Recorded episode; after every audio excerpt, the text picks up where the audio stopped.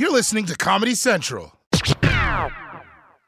Experts claim there is nothing tougher than a diamond. But at Diamonds Direct, we beg to differ. Have you ever met a mother? Strong, radiant, timeless. This Mother's Day, give her the gift that meets her match. With diamond jewelry starting at $200. Plus, Diamonds Direct's exceptional quality and unbeatable everyday price, you're sure to give her a gift that wows this generation and the next to come. Experience the thrill of jewelry shopping done right at Diamonds Direct. Diamonds Direct. Your love, our passion. AT&T connects an ode to podcasts. Connect the alarm. Change the podcast you stream. Connect the snooze. 10 more minutes to dream. Connect the shower. Lather up with the news. Sports talk, comedians, or movie reviews. Connect with that three hour philosophy show. Change the drive into work in traffic so slow. Connect the dishes to voices that glow. Thank you to the geniuses of spoken audio. Connect the stories. Change your perspective. Connecting changes everything. AT&T. Live from Comedy Central's World News headquarters in New York, The Daily Show with Trevor Noah presents Votegasm 2020, the South Carolina Democratic primary debate. Finally, a state with black voters.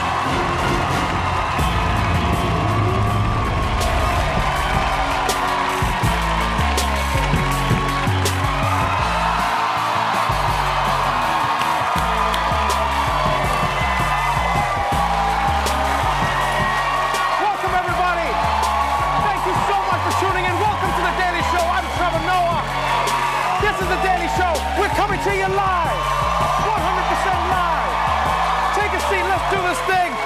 We're completely live, people. I can prove that we're live. Think of a number. I'm thinking of the same one. All right, the South Carolina Democratic presidential debate has just wrapped up. And guys, it was a little crazy.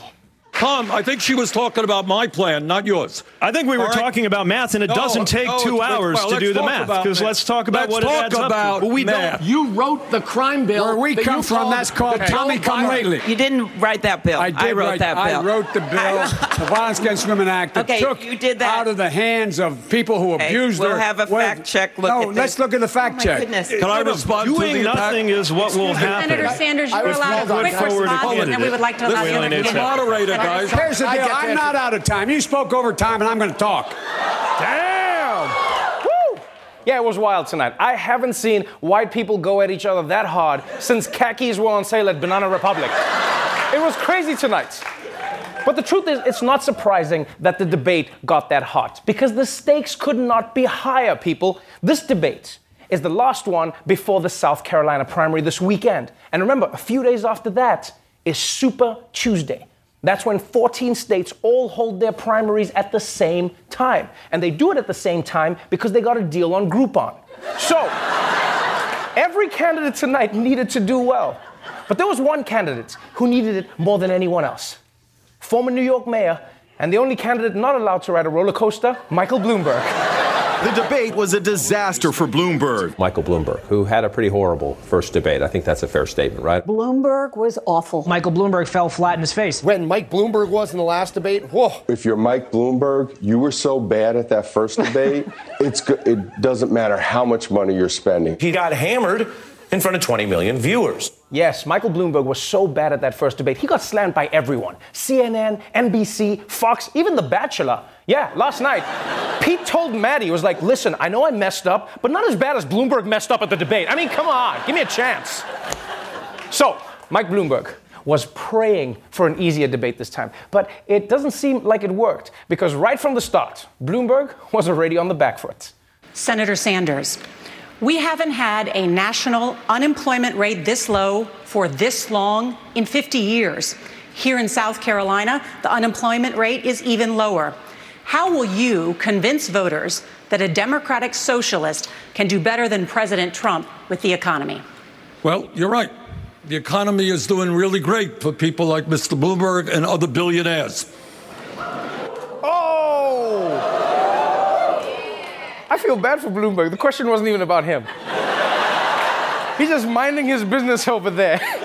and out of nowhere, like he must be the first billionaire in history to get hit in a drive-by. That's never happened. And Bernie didn't give him a chance. Like he doesn't mess around. If Bernie was a boxer, he'd be the kind of boxer that would hit you in the locker room before the fight. Just come in and be like, it was gonna happen either way. I'll see you out there. Boom, come on. Now, if Bernie Sanders was the ass whipping appetizer, Elizabeth Warren brought the main course. You know who's going to be in Charleston later this week? Is Donald Trump. Uh, he's going to be here to raise money for his buddy, Senator Lindsey Graham, who funded Lindsey Graham's campaign for reelection last time. It was Mayor Bloomberg.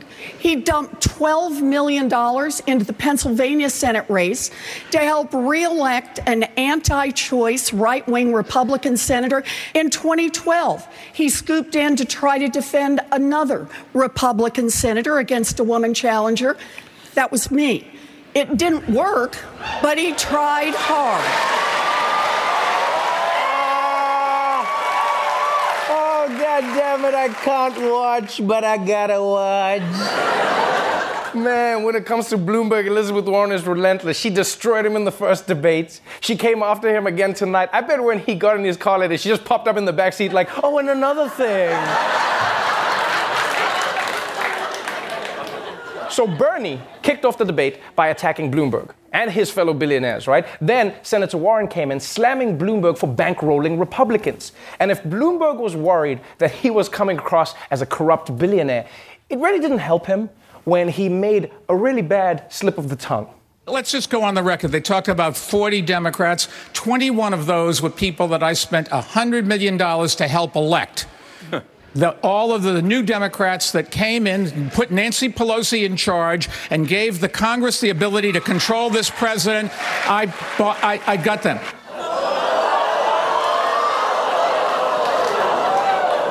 That's embarrassing.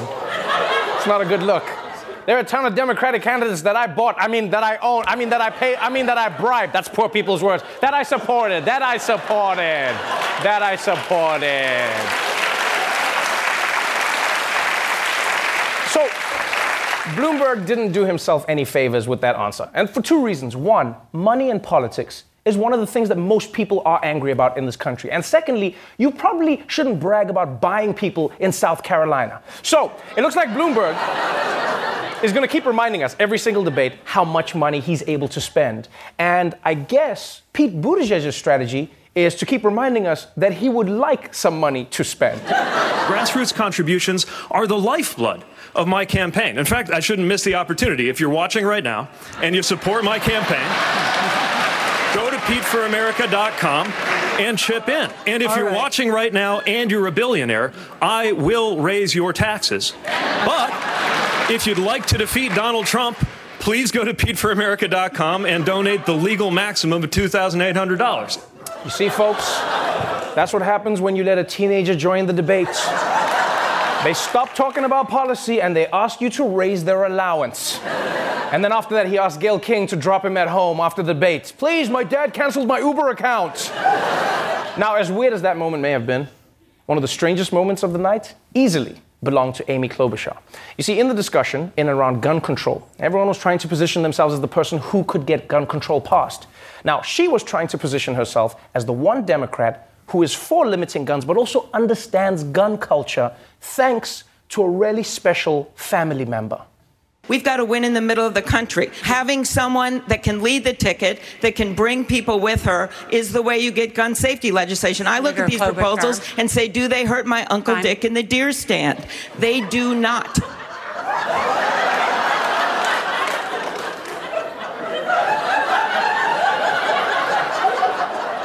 Uncle Dick in the deer stand? And where's Aunt Vagina in the beaver hut? I feel like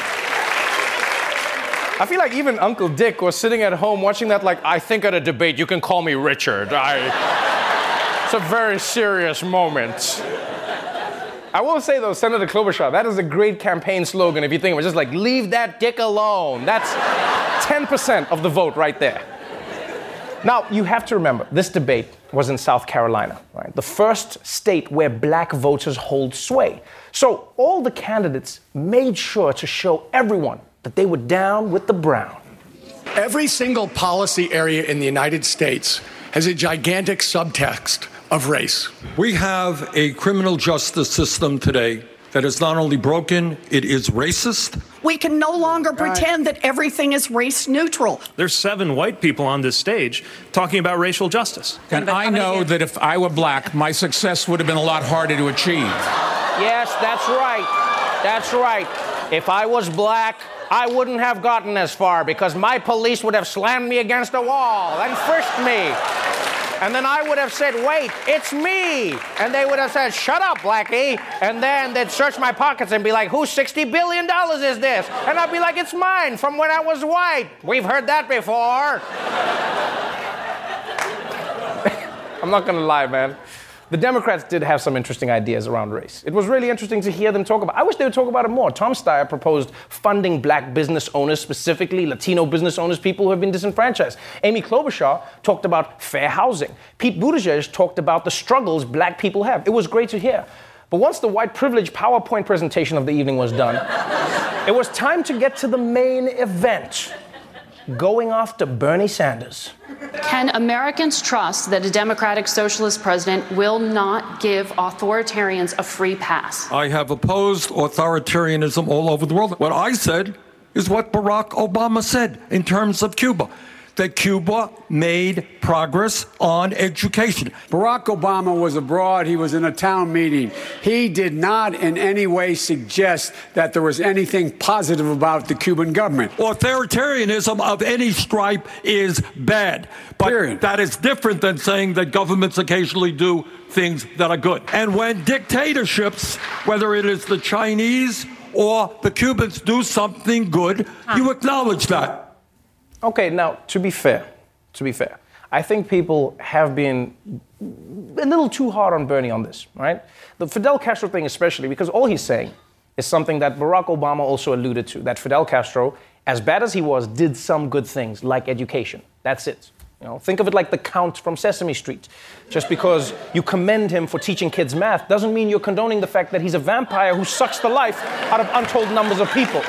How many dead drifters in the alley? One, two, three dead drifters. Ah, ah, ah, ah. But at the same time, Bernie, you have to admit, when people ask you about Castro, that's not the best time to mention his record on education.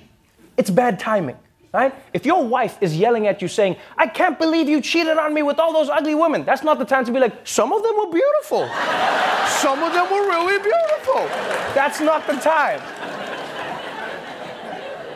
And that wasn't the only attack that Bernie had to face. Because you see, now that he's the front runner, he has everyone else gunning for him.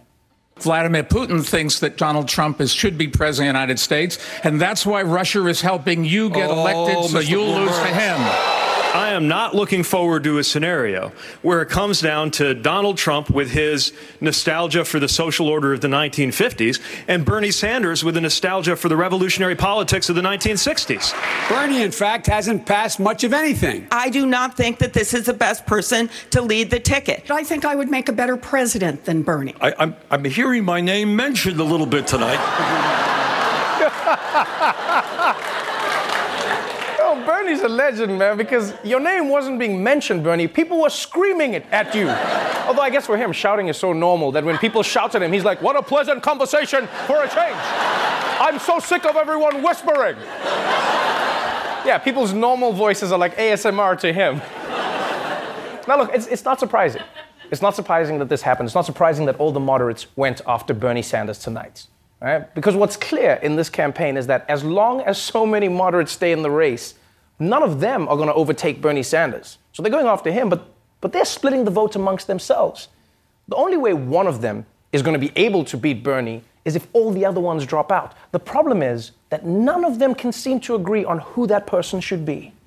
Some of these candidates are going to have to start dropping out. People like Amy Klobuchar, people like Tom Steyer. The Buttigieg campaign is calling on Mike Bloomberg to drop out of the race. Now, this comes after a Bloomberg campaign memo suggested that Biden, Buttigieg, and Klobuchar actually drop out. Of course, I think it would be beneficial if everybody else were to drop out and support, say, my campaign. How do you convince Amy Klobuchar and Pete Buttigieg to get out of the race? It's really time now for Klobuchar to get out of the race. I have the third biggest number. Um, so why would I get out? Yeah, everyone knows someone has to leave, but nobody wants to be the one to do it. You know, it's like a super high stakes version of being the first one to hang up. It's just like, you drop out first. No, you drop out first. No, you drop out first. No, you drop out. Look, I spent half a billion dollars on this campaign. You drop out first. so, look, it seems like as long as all the moderates decide to stay in the race, Bernie is going to have a pretty clear path to win the nomination. And it seems like Bernie realizes it. I mean, just based on his new campaign ads. Hi, I'm Bernie Sanders. I know the pundits are saying there's too many moderates in this race, but I think all of you are doing a great job. Amy Klobuchar, why would you drop out? You came in third that one time. That's what I call momentum. And Mayor Pete, if anyone says you should drop out, you tell them to go to hell in one of the seven languages you sort of speak. Som, uh, det som skjedde på Vegas, skal ligge der. Oh, and Mayor Bloomberg, keep spending all your money on those ads. If there's two things Americans love, it's you and watching commercials. And Tom Steyer, you should quit and stop calling me. It's getting creepy. I'm Bernie Sanders, and I endorse everyone staying in this race. All right, everybody, we'll be right back.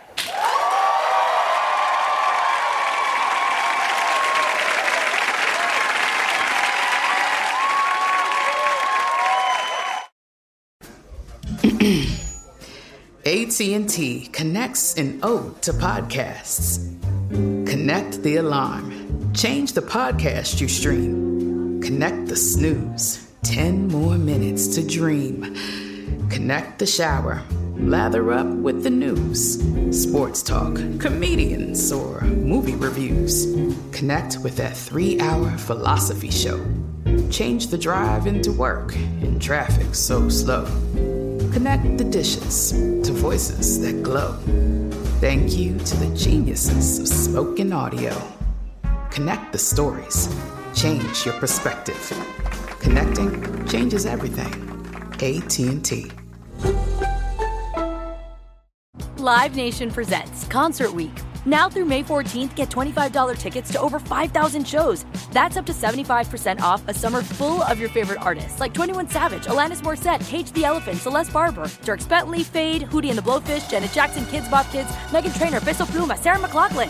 Get tickets to more than 5,000 summer shows for just $25. Until now through May 14th. Visit LiveNation.com slash Concert to learn more and plan your summer with Sean Paul, Sum 41, 30 Seconds to Mars, oh, and Two Door Cinema Club. Looking for a fabulous fashion brand that celebrates you? Then look no further than Boston Proper, where styles are designed with you in mind, so you can look and feel amazing no matter the day, season, or occasion. At bostonproper.com, you'll find fashion that knows you best. For over 30 years, Boston Proper has been the fashion destination for confident women who want to elevate their look with unique, sophisticated clothing at affordable prices. Visit bostonproper.com today. Boston Proper, wear it like no one else. Welcome back to the Daily Show. One of the most interesting stories of the 2020 election has been the rise of Pete Buttigieg. And no matter what you think of his candidacy, you have to agree that it's pretty amazing that a gay man can be a serious contender for president of the United States. But what do LGBTQ voters think about this moment in American politics? Well, we sent Jaboukie Young-White to sit down with some of them to find out. I'm here in New York City, gay capital of the world, except for Berlin, San Francisco, or Congress. Here to talk to some LGBTQ voters. Anyway, I've come to the Leslie-Lohman to talk with LGBTQ voters about finally getting the gay presidential candidate we've all dreamed of. So, if someone told you 10 years ago that there was going to be a gay presidential candidate, how do you feel like you would have reacted? Because I know for me, I would have been like, who told you I'm gay? Was it Kevin?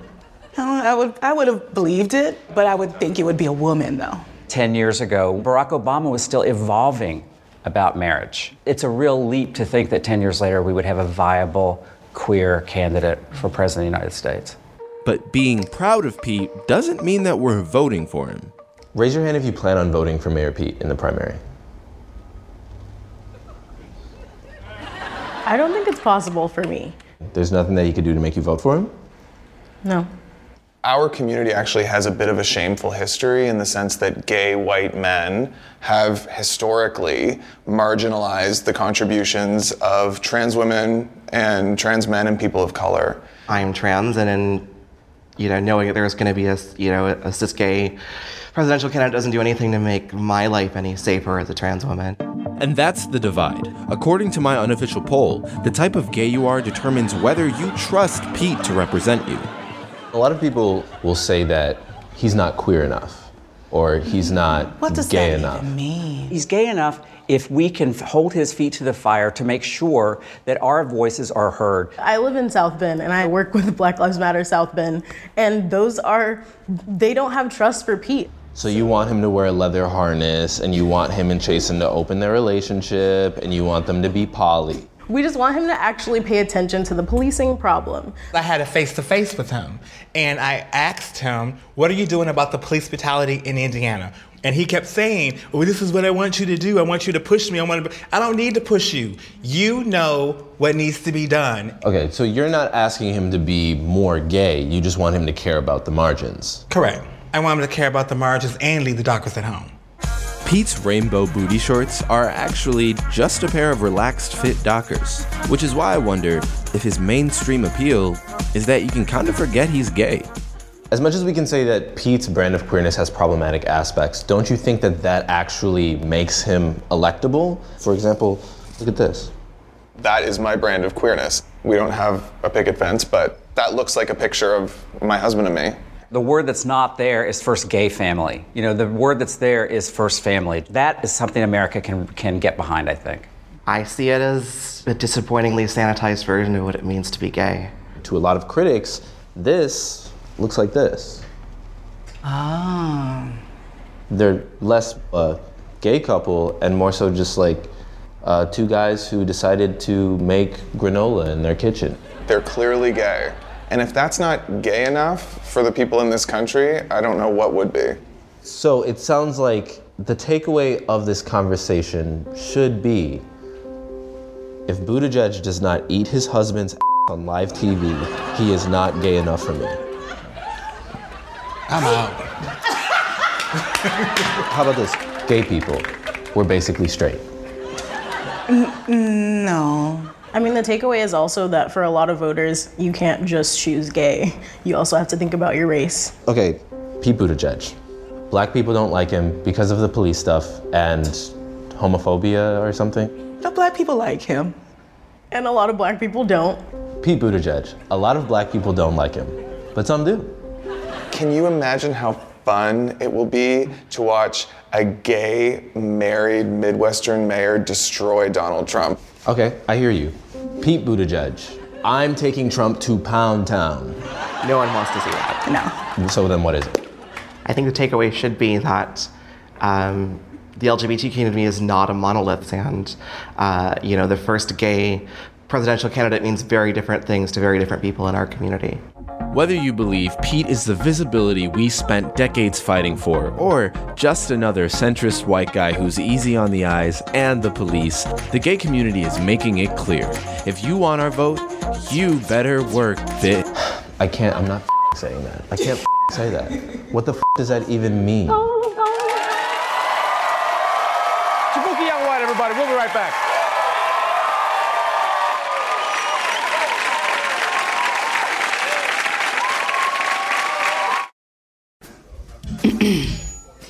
AT&T connects an ode to podcasts. Connect the alarm. Change the podcast you stream. Connect the snooze. 10 more minutes to dream. Connect the shower. Lather up with the news. Sports talk, comedians, or movie reviews. Connect with that three hour philosophy show. Change the drive into work in traffic so slow. Connect the dishes to voices that glow. Thank you to the geniuses of spoken audio. Connect the stories. change your perspective. Connecting changes everything. AT&T. Live Nation presents Concert Week.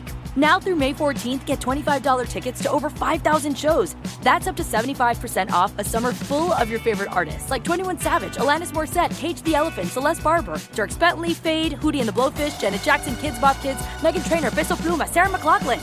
Get tickets to more than 5,000 summer shows for just $25. Until now through May 14th.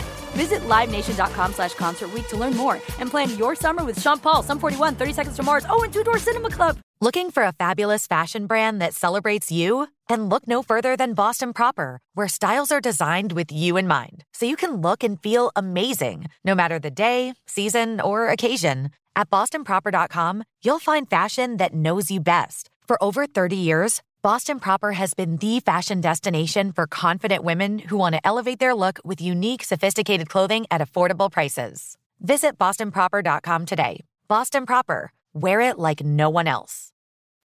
Welcome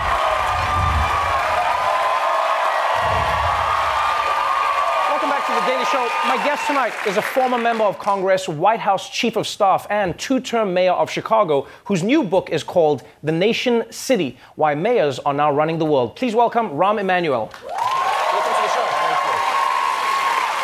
Before, before we get into the book, uh, we just watched a Democratic debate, um, which has gotten a lot more uh, exciting than it, than it has been in the past few debates. You've been involved in Democratic politics specifically for a very long time. How do you think the Democratic race is going? Uh, well, I think here's how I look at it. it. What's interesting, just one observation, is that viewership of the debates is up, but participation in the primaries is not. It's not beating 20, 2008 when we had a record turnout. So that concerns me. In 2018, 2019, we had record energy. And right now, uh, the debates are not producing the type of energy you want to see. So I have a small flashing yellow light saying a little concern on that. It can always flip, but right now I'm a little concerned about that. Oh, right. And also, the other thing is that I have a re- new respect for my family Thanksgiving dinner. It looks a lot calmer compared to this. It does seem like it, it, it, has become a lot more testy. You know, Bloomberg stepping into the race might have been a catalyst, but it feels like as the field narrows, people are going to be fighting. The stakes are higher. Yeah. You were in the DCCC. You have been part of helping Democrats win major elections. You know, helping B- Bill Clinton become president, working with Barack Obama as his chief of staff. Here's a question that maybe you would be mostly uniquely positioned to answer. We have two mayors on that stage. Three three previous mayor with right. Bernie Sanders, yes, but two mayors, yeah. you know, who just stepped out of being mayor, saying that they want to run the, the country as president. Yeah. Does a mayor have the prerequisite experience to run a country? You've worked with a president and you've been a mayor. How much of it gives I, you the experience you need? Well, first of all, it, a lot. Um, I would, you know, the number one job before being for president was governor all four governors have uh, been thrown off the island basically, and you're now left with mayor. In England, the mayor of London has just become the prime minister. Right. And the experiences of dealing with, when you think about where you live, where you work, how you get to work, the things around your neighborhood, from libraries to parks, those are all services local government deal with. When you look at the major issues on climate change, cities are leading. When you look at the major cities, Chicago, we made community college free for the students of the city of Chicago who got to be average. We made pre-K universal for all our four year olds. So the things that are major in the sense of inclusive economic growth, climate change, immigration policy, mayors are taking that lead. And the other piece of this, two other pieces of this. The second piece is you actually fail in the job and you learn then from that experience. And legislating is not really about failure. Give one, I used to say to President Clinton, if we knew in the first year of the first term what we knew by the first, by the uh, first year of the second term, we'd be geniuses. Right. And if you go back in history, think about President Kennedy. He had the Bay of Pigs, a mess. Realized the Joint Chiefs didn't know what they were talking about, took a study of it, and when it came to the uh, Cuban Missile Crisis, mm-hmm. he knew how to handle it. And mayors stumble all the time. And then the other piece of that, and then pick themselves up, learn from it, and apply it future. And then the but, third but piece, wait, let me ask you this before you go to yeah. that, though. So if, if that's the case, if mayors are running uh, the world, then why is everyone running to be president? Well, because it still has the challenge you take on, not everybody, not every mayor is running to be president, but I think the real thing is uh, what is happening is you have a global economy, mm-hmm. but all politics is local. And 75% of the American people have confidence in their local government. and that number's in the mid 20s for national government. Uh, and I do also think one other thing. We're falling, we're really ripping apart. In the city of Chicago, this is true in New York, it's true in LA, it's true in a lot of cities of all sizes. We have 145 languages spoken in our city. Many different faiths, cultures, backgrounds. But the aspiration of a parent, regardless of where they came from, Right. is the same for their child. And mayors form a community and a sense of belonging. And in a period of time of alienation and distance, that sense of belonging gives you something that is really an asset going forward where your diversity really can become a strength rather than a liability. So let me ask you this then about the book, because I understand what you're saying about you know being a mayor who's bringing people together. In the book, you talk about the journey that you've been on as a mayor. You talk about the challenges that you face, you know, on a day-to-day level, working for your constituents directly. Is there something that makes being a, a mayor unique in how you're dealing with people versus just larger issues? Yeah, I mean, you're, you know, as there's a part of the book where I talk about, I mean, you celebrate together, you have pain together, you have uh, joy, moments of joy, and then you work through a lot of issues. You are in touch with the people, and in many ways, I mean, people give you, especially in Chicago, there's thumbs up, and there's another digit they can also tell you, and that happens all the time. Uh, and I think that happens in the that was cleaned up version for me. I really, Right. want, I'm proud of myself. That's Oh, no, not that's very unusual for me. Uh, so the fact is, that's what happens. And but also you can be there when, and I will say this: when I created the Chicago Star Scholarship, you got to be average. We make community college transportation books free. I saw the relief on parents' face that they didn't have to pick which child got a chance to go to college. They didn't have to take a second mortgage on their home to give their child a chance at the American dream. And the relief of the sense that they could be a good parent Mhm. and see what they could never get for themselves, but for their children, that can only happen at a local level. So now, you- I would so love you- to have had a federal partner, right? But I had to make sure every chance, every child had a chance at that future. And you and you do talk about that, and you have been given a lot of credit for what you've done in the education space in Chicago. At the same time, you've taken a lot of fire, you know, for closing in education. Right, in education as well. But you- you've taken a lot of fire for closing mm. down schools that were predominantly black mm. or Latino. People have said, you know, Mayor, why did you close down those schools mm-hmm. in areas where people needed it the most? You know how important it is to have black and brown kids in school learning, growing. You closed those schools down because you said they were underperforming. A lot of the teachers went on strike and they said you weren't catering to their needs. Where do you think you could have done better, or what do you think Yeah. you could have done differently? So the first part is when I ran in 2011, Chicago had the shortest school day and the shortest school year in the United States of America. I made a pledge to get that done. That our children were not going to be cheated three years of education compared to a child in Houston. Now, I could have said, hey, when I got elected, this is really hard. And then people be angry I gave up on a pledge. Mm-hmm. I made that pledge and I wanted to see it through. It led to a seven day strike. But in the end of the day, our graduation rate went from 56 to nearly 80%. Our reading scores and math scores for all kids of all backgrounds rose and sometimes in many ways set national standards.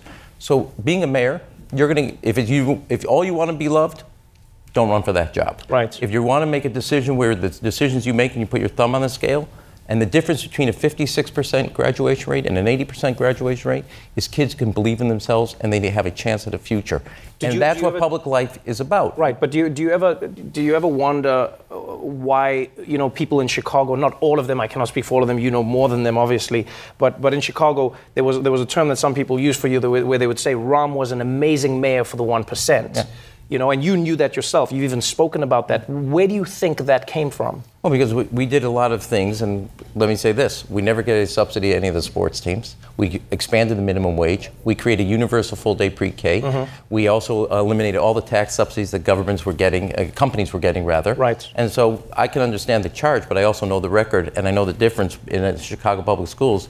Where when you graduate high school and go co- to community college, there's nobody in the 1% getting that. I get the politics of it. Right. But I also know when you made a major dent in the food deserts, where there were no grocery stores within a five mile of a neighborhood and a community on the south side or the west side, that was not just a job and that was not just a grocery store, that was also the respect to that community. That comes with politics, and I get that.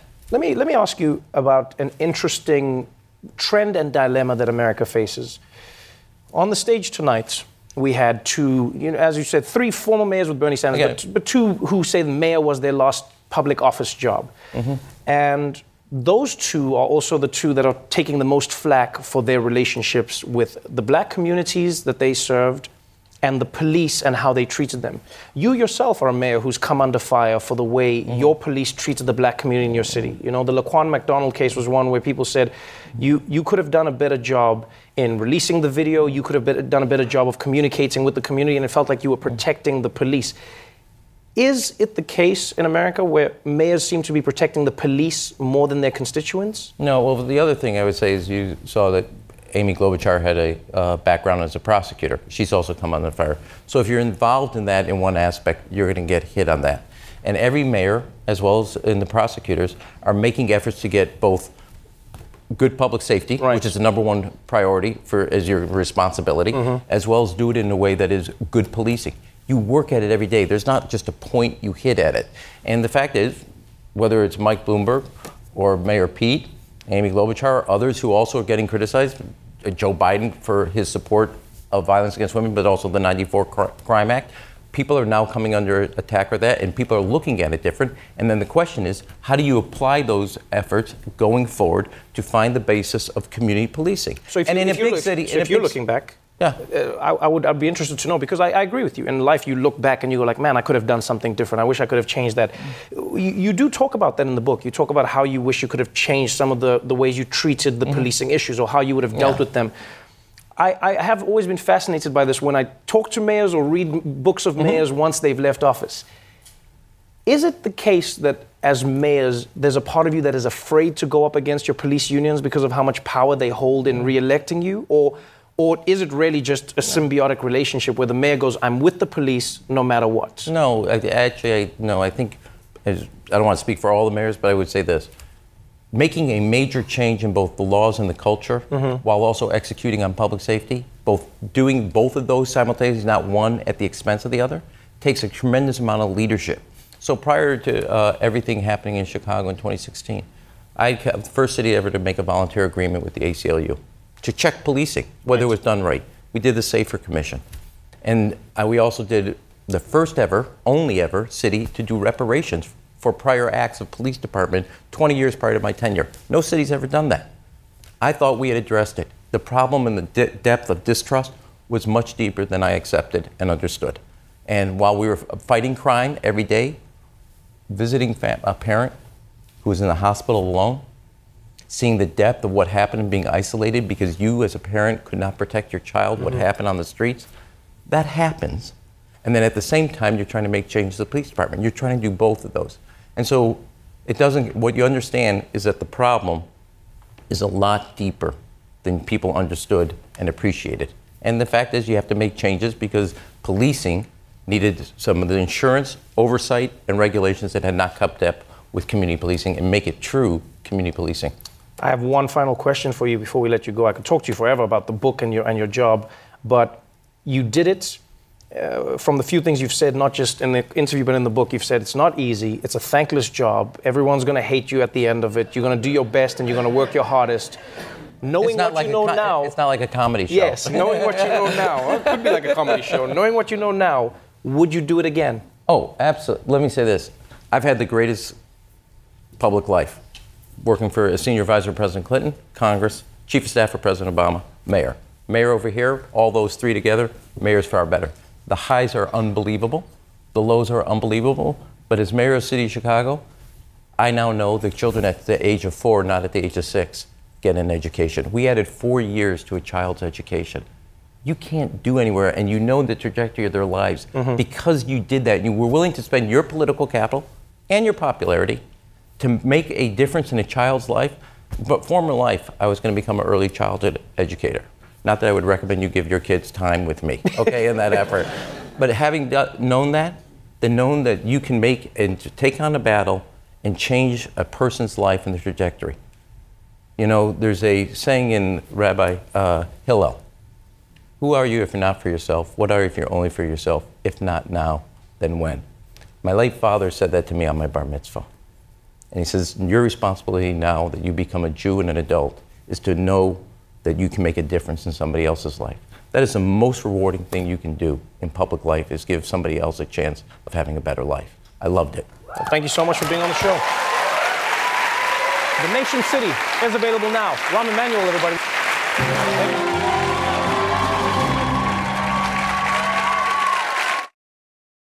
Daily Show with Trevor Noah, Ears Edition. Watch The Daily Show weeknights at 11, 10 Central on Comedy Central and the Comedy Central app. Watch full episodes and videos at thedailyshow.com. Follow us on Facebook, Twitter, and Instagram, and subscribe to The Daily Show on YouTube for exclusive content and more.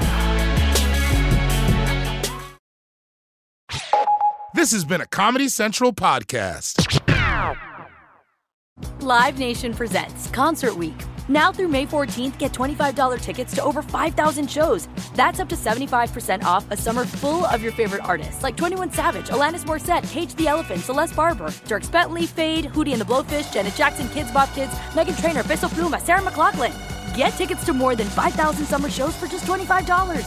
Until now through May 14th. Visit LiveNation.com slash Concert Week to learn more and plan your summer with Sean Paul, Sum 41, 30 Seconds to Mars, oh, and Two Door Cinema Club. Do you love fashion?